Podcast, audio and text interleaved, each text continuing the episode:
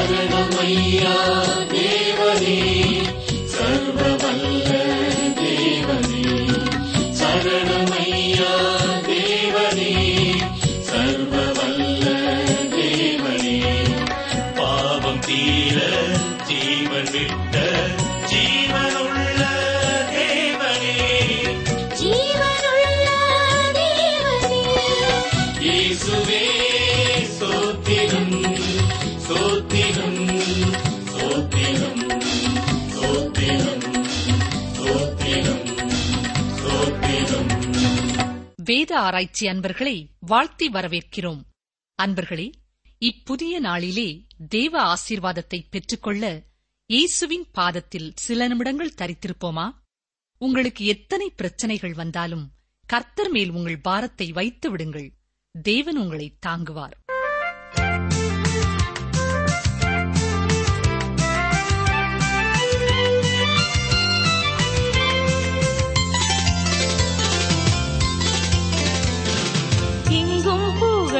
சுராஜனுக்கு எழில் மாட்சிமை வளர்வாலிபரே, எங்கும் புகழ் இயேசுராஜனுக்கு, எழில் மாட்சிமை வளர்வாலிபரே.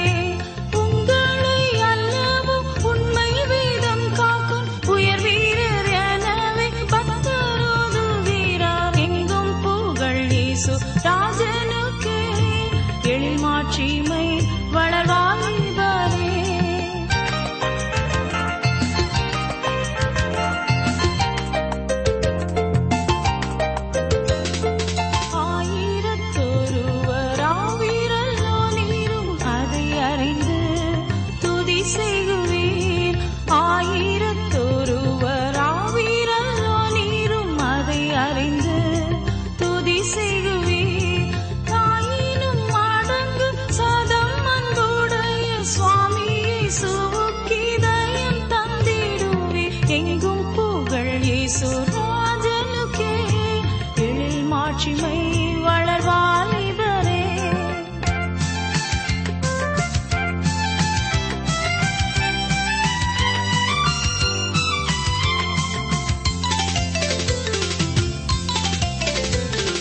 கல்வி கற்றவர்கள் கல்வி கல்லாதோர்க்கு கடன் பட்டவர் கண் தீரக்கவே, கல்வி கற்றவர்கள் கல்வி கல்லாதோர்க்கு கடன் பட்டவர் கண் தீரக்கவே, பல்வழியாலையும் பாதை தப்பினோரை பறிந்து தீருப்ப நீதம் பார்த்திடுவீர், எங்கும் புகழ் இயேசுராஜனுக்கே, எழில் மாட்சிமை வளர்வாலிபரே.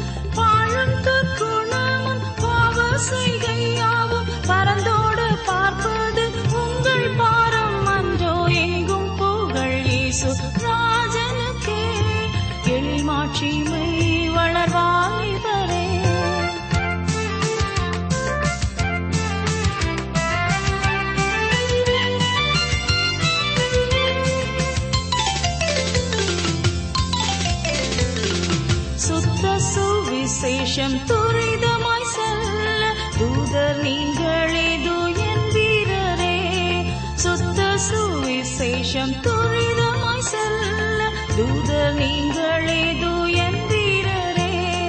கர்த்தரின் பாதத்தில் காலை மாலை தங்கி கருணை நீரை வசனம் கற்றிடுவீர், எங்கும் புகழ் இயேசுராஜனுக்கே, எழில் மாட்சிமை வளர்வாலிபரே, எங்கும் புகழ் இயேசுராஜனுக்கு, எழில் மாட்சிமை வளர்வாலிபரே. கிறிஸ்துக்குள் பிரியமானவர்களே, வேத ஆராய்ச்சி நிகழ்ச்சியை தொடர்ந்து நீங்கள் கேட்டு வருவதற்காக கர்த்தரை துதிக்கிறோம், அவரை ஸ்தோத்திரிக்கிறோம். நீங்கள் எழுதிய அன்பின் கடிதங்களுக்காக உங்களுக்கு நன்றி சொல்கிறோம். உங்களிலே சிலர் வேத ஆராய்ச்சி நிகழ்ச்சிக்காக 2 பேராய் 3 பேராய் இணைந்து நீங்கள் ஜெபித்து வருகிறீர்கள். உங்கள் ஜெபத்திற்காக நன்றி கூறுகிறோம். தொடர்ந்து இந்த நிகழ்ச்சிகளை அநேகர் கேட்கவும், அநேகர் கர்த்தரை அறியும் அறிவிலே வளரவும், ரட்சிப்பின் சந்தோஷத்தை பெற்றுக்கொள்ளவும் தொடர்ந்து ஜெபிக்க உங்களை அன்போடு கேட்டுக்கொள்கிறோம். உங்களிலே சிலர் அநேகருக்கு புதிதாக இந்த நிகழ்ச்சியை அறிமுகம் செய்திருக்கிறீர்கள். அதற்காகவும் ஆண்டவருக்கு ஸ்தோத்திரம் செலுத்துகிறோம். இன்றும் தொடர்ந்து ஆமோஸ் தீர்க்கதரிசியின் புஸ்தகம் 3ஆம் அதிகாரத்தை சிந்திக்கப் போகிறோம். நேற்றைய தினத்திலே முதல் வசனத்தோடு நாம் நிறைவு செய்தோம். 2ஆம் வசனத்தை பாருங்கள். பூமியின் எல்லா வம்சங்களுக்குள்ளும் உங்களை மாத்திரம் அறிந்து கொண்டேன், ஆகையால் உங்களுடைய எல்லா அக்கிரமங்களின் நிமித்தமும் உங்களை தண்டிப்பேன். நேற்று தினத்திலே நாம் சிந்தித்தது போல, நான் எகிப்து தேசத்திலிருந்து வரப்பண்ணின முழு குடும்பமாகிய உங்களுக்கு விரோதமாய் சொல்லிய வசனம் என்று ஆரம்பிக்கிறார். ஏனென்றால் தேவன் இந்த குடும்பத்தை தனக்கென்று தனியாக அவர் தெரிந்தெடுத்துவிட்டார். இப்பொழுதும் இந்த 2ஆம் வசனத்திலேயும் அவர் சொல்லுகிற காரியம் இதுதான். ஆமோஸ் நேரடியாகவே செய்திக்கு வருகிறார் என்று இதன் மூலம் அறிகிறோம். அவர் சுற்றி வளைத்து பேசுகிறவர் அல்ல, வார்த்தை அலங்காரத்தை பயன்படுத்துகிறவரும் அல்ல. இஸ்ரவேலின் அக்கிரமத்தின் நிமித்தம் தேவன் அந்த தேசத்தை தண்டிப்பார் என்று தெளிவாக கூறுகிறார். ஆளுகையிலே இருந்தவர்களும் ஆசாரியர்களும் அவருக்கு செவி சாய்க்காதது துக்கமான காரியம்தான். அவர்கள் செவி சாய்த்திருப்பார்கள் என்றால் இஸ்ரவேலின் கதையே மாறிப்போயிருக்கும். பூமியின் எல்லா வம்சங்களுக்குள்ளும் உங்களை மாத்திரம் அறிந்து கொண்டேன் என்று சொல்கிறார். ஜலப்பிரளயத்திற்கு பின்பும் மனிதன் தொடர்ந்து பாவத்திலேயே இருந்தான். பாபேல் கோபுரத்திற்கு பின்பு மனிதன் பாவத்தினாலே தேவனை விட்டு சிதறடிக்கப்பட்டு போனான். இது பெரிய விசுவாச துரோகமாகும். பிறகு தேவன் கல்தேயர் தேசத்தில் இருந்த ஊர் என்னும் பகுதியிலிருந்து ஒரு மனிதனை வெளியே அழைத்து அவனை அவனுடைய தேசத்தையும் இனத்தையும் விட்டு வெளியே வர சொன்னார். தேவன் காண்பிக்கும் இடத்திற்கு போகும்படிக்கும் அவனிடத்திலே சொன்னார்.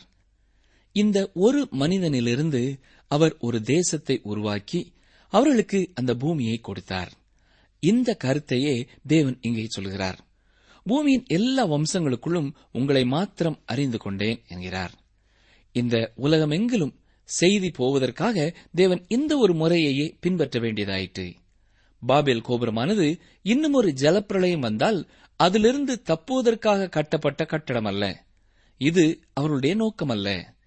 இந்த பாபேல் கோபுரமானது சூரியனுக்காக கட்டப்பட்ட பலிபீடமாயிருந்தது. ஜலப்பிரளயத்திற்கு பின் அவர்கள் இருளின் தேவனும் புயலின் தேவனும் தான் இந்த வெள்ளத்தை கொண்டு வந்தார்கள் என்று தவறாக எண்ணிவிட்டார்கள். ஆகவே அவர்கள் இப்பொழுது சூரியனை வணங்குவதற்காக இந்த பாபேல் கோபுரத்தை கட்டினார்கள். யூப்ரட்டிஸ் டைக்ரீஸ் பள்ளத்தாக்கு நாகரிகத்திலே காணப்பட்ட இந்த சூரிய வணக்கம் இன்று வரை காணப்படுகிறது. ஜோராஸ்ட்ரிய மதத்திலே ஒளியை வணங்குகிற பழக்கம் இன்று வரை காணப்படுகிறது. தேவன் தேசங்கள் மத்தியிலே ஆபிரகாமை தெரிந்தெடுத்து அழைத்தார். பின்னர் அவரிலிருந்து இஸ்ரவேல் தேசத்தை உருவாக்கினார். இந்த தேசத்திற்கு அவர் தன்னுடைய வார்த்தையை கொடுத்தார். இதன் முக்கிய நோக்கம் என்னவென்றால், இந்த தேசமானது இந்த வார்த்தையை உலகத்திற்கு கொடுக்க வேண்டும் என்பதற்காகவே. நமக்கும் தேவன் தம்முடைய வார்த்தையின் ஆசீர்வாதத்தை தருவதின் நோக்கமும் இதுதான். ஆகவேதான் இந்த 66 புத்தகங்களிலும் உள்ள தேவனுடைய வார்த்தையின் முழுமையான ஆசீர்வாதத்தை எப்படியும் பெற்றுக்கொள்ள நாம் முயற்சிக்கிறோம். கவனியுங்கள். ஆகையால் உங்களுடைய எல்லா அக்கிரமங்களின் நிமித்தமும் உங்களை தண்டிப்பேன் என்று சொல்கிறார். அதாவது, நான் உங்களை நியாயம் தீர்க்கும் எண்ணமுடையவராக இருக்கிறேன் என்கிறார். இஸ்ரவேல் தேசம் தேவனோடு விசேஷித்த உறவு கொண்டதாயிருந்தது. தேவன் அவர்களுக்கு கட்டளைகளை கொடுத்திருந்தார். அவர்கள் அந்த கட்டளைகளை எல்லாம் மீறினபடியினால் தேவன் இஸ்ரவேலை கடுமையாக தண்டிக்க நியாயம் தீர்க்க முடிவு செய்தார். ஆம், ஒளியானது பொறுப்பை உண்டாக்குகிறது. இருளிலே காணப்படும் தேசத்தை விட ஒளியை பெற்ற தேசத்தின் பொறுப்பு அதிகம். வேதத்தை அறியாதவர்களை விட வேதத்தை பெற்றவர்களின் பொறுப்பு அதிகம். இந்த ஒரு சிறந்த கொள்கையை தேவன் இங்கே நம் முன்வைக்கிறார். இருளில் இருப்பவர்களை விட ஒளியை பெற்றுக்கொண்டவர்களை கடுமையாக நியாயம் தீர்க்க அவர் எண்ணமுடையவராயிருக்கிறார். இயேசு கிறிஸ்துவும் இதே கருத்தை பற்றி சொல்லியிருக்கிறார். சிலர் சில அடிகளை மாத்திரம் பெறுவதாகவும் இன்னும் சிலர் அதிக அடிகளை பெறுவதாகவும் சொல்கிறார். எவனிடத்திலே அதிகம் கொடுக்கப்படுமோ அவனிடத்தில் அதிகம் கேட்கப்படும் என்கிறார். அதாவது தேவனுடைய சுவிசேஷத்தை கேட்டுக்கொண்டே அதற்கு பதில் ஒன்றும் செய்யாமல் இருப்பவனை விட ஒரு அவிசுவாசியாக, தேவனற்றவனாக, மூடனாக செயல்படுகிறவனுக்கு வரும் தண்டனை குறைவு. வேதத்தை பெற்றவர்களின் பொறுப்பு அதிகம். பிரியமானவர்களே, அவன் எவ்வளவுக்கு அந்த சத்தியத்தை கேட்டிருக்கிறானோ அந்த அளவிற்கு அவன் தேவனுக்கு கீழ்ப்படியும் பொறுப்பு அவனிடத்திலே எதிர்பார்க்கப்படுகிறது. ஆகவேதான் தண்டனையிலேயும் வித்தியாசம் இருக்கிறதாக இங்கே பார்க்கிறோம். எல்லாரும் ஒன்று போல தண்டிக்கப்பட போவதில்லை. அவர்களுடைய அநியாயத்திற்காக, அக்கிரமங்களுக்காக தேவன் அவர்களை நியாயம் தீர்க்க திட்டமுடையவராக இருப்பதாக இங்கே தெரியப்படுத்துகிறார். இன்று அநேகர் தேவனுடைய அன்பை குறித்து கேட்க விரும்புகிறார்கள். தேவனுடைய அன்பானது ஒரு சிறந்த காரியமே. அநேகர் தேவனுடைய அன்பை குறித்தே அதிகம் பேசுவதை நீங்கள் கேட்டிருப்பீர்கள். நாம் தேவனுடைய அன்பிலே இளைப்பாறி அதிலேயே மகிழ்ச்சி கொள்ள வேண்டியது அவசியம். தேவனுடைய அன்பானது சிலுவையிலே வெளிப்பட்டது. யோவான் 3:16 என்ன வாசிக்கிறோம்? அவரை தந்தருளி இவ்வளவாய் உலகத்தில் அன்பு கூர்ந்தார். தேவன் சிலுவையிலே தம்முடைய அன்பை வெளிப்படுத்தினார். அந்த அன்பை நாம் புறக்கணித்து தள்ளுவோமானால் தண்டனையை தவிர வேறு ஒன்றும் தருவதற்கு இல்லை. ஆனால் அநேகர் தேவன் தண்டிக்க கூடாது என்று எண்ணுகிறார்கள். இருந்த போதிலும் இப்படி கருதுகிறவர்கள் உலகத்தை நடத்தி கொண்டு போகவில்லையாதலால் இதை பின்பற்ற வேண்டியது அவசியமில்லை. தேவன் ஏற்கனவே இவ்வாறு கூறிவிட்டார். அவர் பரிசுத்தராக, நீதிபரராக இருப்பதாக சொல்லிவிட்டார். மேலும் அவர் தண்டிக்கப் போவதாகவும் கூறிவிட்டார். பாவத்திற்கு நியாய தீர்ப்பு என்பது பின் விளைவே. அது நடந்தே தீரும். இங்கே தொடர்ந்துள்ள வசனங்களிலே அநேக கேள்விகள் கேட்கப்பட்டு பதிலளிக்கப்படுவதை நாம் பார்க்கிறோம். இதன் மூலமாக ஆமோஸ் உண்மையிலே எப்படிப்பட்டவர் என்று அறிந்து கொள்ள முடிகிறது. அவர் சில அடிப்படையான உண்மைகளை குறித்து இங்கே பேசுகிறார். இவர் தெக்கோவா என்ற பாலைவன பட்டணத்திலே கடைசி எல்லையிலிருந்து வந்தவர்தான். அங்கே அவர் பெற்ற நீண்ட கால அனுபவங்களை எல்லாம் சேர்த்து இங்கே சொல்கிறார். அவர் இயற்கையிலிருந்து பாடத்தை கற்றுக்கொண்டார். இன்றும் அநேகர் கற்றுக்கொள்ள வேண்டிய பாடங்களையும் அவர் அப்பொழுதே கற்றுக்கொண்டார். இன்றும் கூட நம் பிள்ளைகள் அநேக பாடங்களை இயற்கையிலிருந்து கற்றுக்கொள்கிறார்கள். போதகர் ஒருவருடைய சிறிய மகள் பள்ளியிலிருந்து கல்வி சுற்றுலாவிற்கு சென்றிருந்தாள். அங்கே அவர்கள் பால் பண்ணைக்கு அழைத்து சென்றிருந்தார்கள். அங்கே போய் வந்த பின்பு அவள் பெற்றோருக்கும் யாருக்கும் தெரியாத ஒரு உலக பெரும் உண்மையை ஆச்சரியத்துடன் சொல்லுவது போல சொன்னாள். என்ன சொன்னாள் தெரியுமா? அப்பா, பால் மாட்டிலிருந்து கிடைக்கிறது என்றாளாம். ஆம், அவள் பால் சந்தையிலிருந்து தயாரிக்கப்பட்டு கொடுக்கப்படுகிறது என்று நினைத்துக் கொண்டிருந்தாள். ஆம் பிரியமானவர்களே, இந்த ஆமோஸ் ஒரு நாட்டுப்புற பிரசங்கியார். அவர் இயற்கையிலிருந்து அநேக காரியங்களை கவனித்து கற்றுக்கொண்டவர். நீங்கள் தேவனுடைய செய்தியை இவ்வாறு பெற்ற அனுபவம் உண்டா? உங்கள் ஆன்மா எப்பொழுதும் தேவனோடு தொடர்புடையதாக, கூர்மையானதாக இருக்கும் என்றால் ஒரு புல்லில் இருந்து கூட தேவன் நமக்கு செய்தியை கொடுக்க முடியும் என்று ஒரு தேவனுடைய மனிதர் சொல்கிறார். என்னை கேட்டுக்கொண்டிருக்கிற எனக்கு அருமையான சகோதரனே, சகோதரியே, நீங்கள் பிரயாணம் செய்யும் பொழுது, புதிய இடங்களுக்கு செல்லும் பொழுது, இயற்கை காட்சிகளை காணும் பொழுது ஆண்டவர் உங்களோடு கூட உறவாடுகிறார் என்பதை மறந்து போகாதிருங்கள். அவர் சொல்லும் வார்த்தைகளை கேட்கக்கூடிய தெளிந்த மனதுள்ளவர்களாய் வாழ ஆண்டவர் எதிர்பார்க்கிறார். நமது ஆவிக்குரிய கண்கள் திறந்ததாயிருக்கும் என்றால், ஆவிக்குரிய செவி திறந்ததாயிருக்கும் என்றால் தேவன் அவ்வாறு கற்றுக் கொடுக்கிற பாடங்களை உடனுக்குடன் நாம் கற்றுக்கொள்ள முடியும். கவனியங்கள், வாசிக்கிறேன். ஆமோஸ் 3:3 இரண்டு பேர் ஒருமனப்பட்டிருந்தால் ஒழிய ஒருமித்து நடந்து போவார்களோ? இந்த கேள்விக்கு ஆம் என்றுதான் பதில் சொல்ல வேண்டும், இல்லையா? ஆனால் அவர்கள் ஒரு காரியத்திலே ஒருமனப்பட்டவர்களாக இல்லாவிட்டால் ஒன்றாக செல்ல முடியாது. ஒரு கணவனும் மனைவியும் தெருவிலே நடந்து சென்று கொண்டிருந்தார்கள். அவர்கள் மிகவும் நெருங்கினவர்களாக பேசி சிரித்துக் கொண்டு போய்க் கொண்டிருந்தார்கள். ஆனால் அவர்கள் அவ்வாறு போய்க் கொண்டிருக்கும் பொழுதே இருவருக்கும் இடையிலே கருத்து வேறுபாடு உண்டாயிற்று. ஆகவே அந்த கணவன் முன் நடந்து செல்ல ஆரம்பித்து விட்டான். அந்த பெண் பின்னாக முணங்கிக் கொண்டே சென்றாள். இவர்கள் இருவரும் நடக்கத்தான் செய்தார்கள், ஆனால் ஒருமித்து நடந்து செல்லவில்லை. காரணம், அவர்களுக்குள்ளே ஒரு குறிப்பிட்ட காரியத்திலே ஒருமனப்பாடு இல்லாமல் போயிற்று. இரண்டு பேர் ஒருமனப்பட்டிருந்தால் ஒழிய ஒருமித்து நடந்து போவார்களோ? இங்கே காரணமும் விளைவும் சொல்லப்படுகிறது. காரணம் இதுதான், நீங்கள் தேவனோடு நடக்க வேண்டுமென்றால் ஒருமனப்பாடு தேவை. விளைவென்ன? நீங்கள் ஒருமனப்பட்டிருந்தால் தேவனோடு நடந்து செல்வீர்கள். அதற்காக தேவன் உங்களிடத்திலே வந்து சேர்ந்து ஒருமனப்பட்டு போவார் என்பது அர்த்தமல்ல. நீங்களும் நானும் தான் சென்று அவருடைய பட்சமாய் சார்ந்து அவரோடு ஒருமனப்பட்டு போக முடியும். ஒரு தேவ மனிதர் சொன்னது போல, தேவன் தம்முடைய இரதத்தில் வெற்றி பவனி செல்கிறார். நீங்கள் ஒருவேளை அந்த இரதத்தின் சக்கரத்தின் கீழ் மாட்டிக்கொள்ள விரும்பவில்லையானால் நீங்கள் அந்த ரதத்தில் ஏறிக்கொண்டு பயணத்தை தொடர வேண்டும். ஆம், தேவன் தம்முடைய நோக்கங்களை இந்த உலகத்திலே நிறைவேற்றிக் கொண்டே போய்க் கொண்டிருக்கிறார். தேவன் இந்த உலகத்தை தம்முடைய வழியிலே நடத்தி சென்று கொண்டிருக்கிறார். அதற்கு அவர் இந்த சிறிய மனிதனிடத்திலே எந்த ஆலோசனையையும் கேட்பதில்லை. நீங்களும் நானும் தான் அவருடைய வழியிலே நடந்து செல்ல வேண்டுமென்றால் நாம் தான் அவருடைய வழிக்கு செல்ல வேண்டும். அவரை நம் வழிக்கு இழுக்க முடியாது. ஆமோஸ் இந்த வசனத்திலே கேட்கும் முதலாவது கேள்வியின் மூலமாக சிறந்த ஒரு காரியத்தை சொல்கிறார்.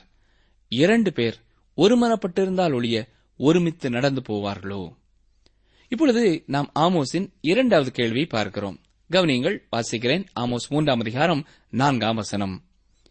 தனக்கு இரை அகப்படாமல் இருக்க காட்டிலே சிங்கம் கர்ச்சிக்குமோ? இரை பிடியாமல் இருக்கும்போது பாலசிங்கம் தன் கெபியிலிருந்து சத்தமிடுமோ?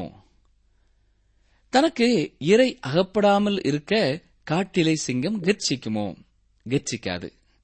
சிங்கம் இரையை பிடிக்க செல்லும் பொழுது அதன் மென்மையான பாதங்களை கொண்டு மிகவும் மறைவாக சத்தமின்றி செல்லும். அது இரையின் மீது துள்ளி குதிக்கும் வரை சத்தமில்லாதிருக்கும்.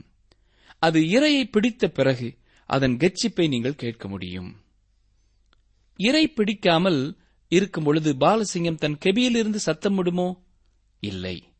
இந்த சின்ன சிங்கமானது சத்தமிடுவதில்லை.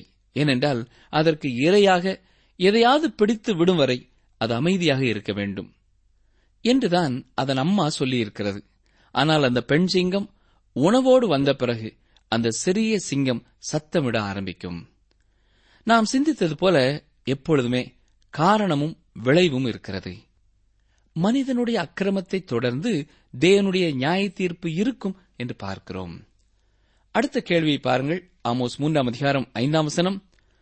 குருவிக்கு தரையிலே சுருக்கு போடப்படாதிருந்தால் அது கண்ணியில் அகப்படுமோ? ஒன்றும் படாதிருக்கையில் கண்ணி தரையிலிருந்து எடுக்கப்படுமோ? இங்கே கண்ணியை போடாமல் பறவையை பிடிக்க முடியாது. ஆக கண்ணியை போட்டால் பறவையை பிடிக்க முடியும். இயற்கையிலேயே ஒரு கொள்கை எப்பொழுதும் இருக்கிறது. காரணமும் விளைவும் அதில் காணப்படுகிறது. நீங்கள் பறவையை பிடிக்க வேண்டுமானால் ஒரு கண்ணியை உடையவர்களாய் இருக்க வேண்டியது அவசியம். இப்பொழுது இங்கே இன்னும் ஒரு கேள்வியை பார்க்கிறோம். ஒன்றும் படாதிருக்கையில் கண்ணி தரையிலிருந்து எடுக்கப்படுமோ? ஒரு மனிதன் தான் வைத்த கண்ணியிலே ஒன்றுமே ஒருபொழுதும் அகப்படாவிட்டால் அவன் கண்ணியை போடவே மாட்டான். ஆனால் அவன் கண்ணியிலே ஏதாவது ஒன்று மாட்டிக்கொள்ளும். அவ்வாறு மாட்டிக்கொள்ளும் பொழுது அவன் கண்ணியை தரையிலிருந்து எடுப்பான். அந்த கண்ணியிலே முயலோ கௌதாரியோ அல்லது வேறொன்றோ மாட்டிக்கொள்ளும். ஒரு இடத்திலே கண்ணியை போட்டு அது மாட்டாவிட்டால் அடுத்த நாள் அந்த இடத்தை விட்டு வேறு இடத்திற்கு கண்ணியை மாற்றிவிடுவார்கள். நீங்கள் கண்ணியை போடுவீர்களானால் நீங்கள் அதிலே ஏதாவது அகப்பட வேண்டும் என்று எதிர்பார்ப்பீர்கள். ஆமோஸ் 3:6. ஊரில் எக்காலம் ஊதினால் ஜனங்கள் கலங்காதிருப்பார்களோ? கர்த்தருடைய செயல் இல்லாமல் ஊரில் தீங்கு உண்டாகுமோ? இங்கே ஊரில் எக்காலம் ஊதினால் ஜனங்கள் கலங்காதிருப்பார்களோ என்று கேட்கிறார். தேவன் ஜனங்களை நியாயம் தீர்க்கப் போவதாக சொல்கிறார். ஆனால் அவர்கள் தீர்க்கதரிசியின் வார்த்தைக்கு செவி சாய்க்கவில்லை.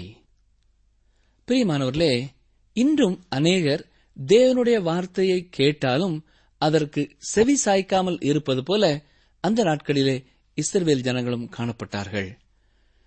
பாருங்கள், கர்த்தருடைய செயல் இல்லாமல் ஊரில் தீங்கு உண்டாகுமோ? முதலாவதாக தீங்கு என்ற சொல்லிற்கான அர்த்தத்தை இங்கே நாம் விளங்கிக் கொண்டால் நல்லது. நாம் சரியான பொருளை அறிந்து கொள்ள முடியும். இங்கே தீங்கு என்பது தவறான அல்லது பாவமான காரியத்தை குறிக்கவில்லை. இது நியாய தீர்ப்பை அல்லது அழிவை குறித்து சொல்கிறது. ஆமோஸ் சொல்கிறார், கர்த்தருடைய செயல் இல்லாமல் ஊரில் அழிவு உண்டாகுமோ என்று கேட்கிறார். அதாவது தேவனுடைய பிள்ளையின் வாழ்க்கையிலே எதுவுமே தற்செயலாக நடந்துவிட்டது என்று சொல்ல முடியாது. ஒவ்வொரு விளைவிற்கும் செயலுக்கும் முதலிலே காரண காரியம் இருக்கத்தான் செய்யும். தேவன் இந்த உலகத்தை அறிவற்றவராக தேவையில்லாமல் இயக்கிக் கொண்டிருக்கவில்லை.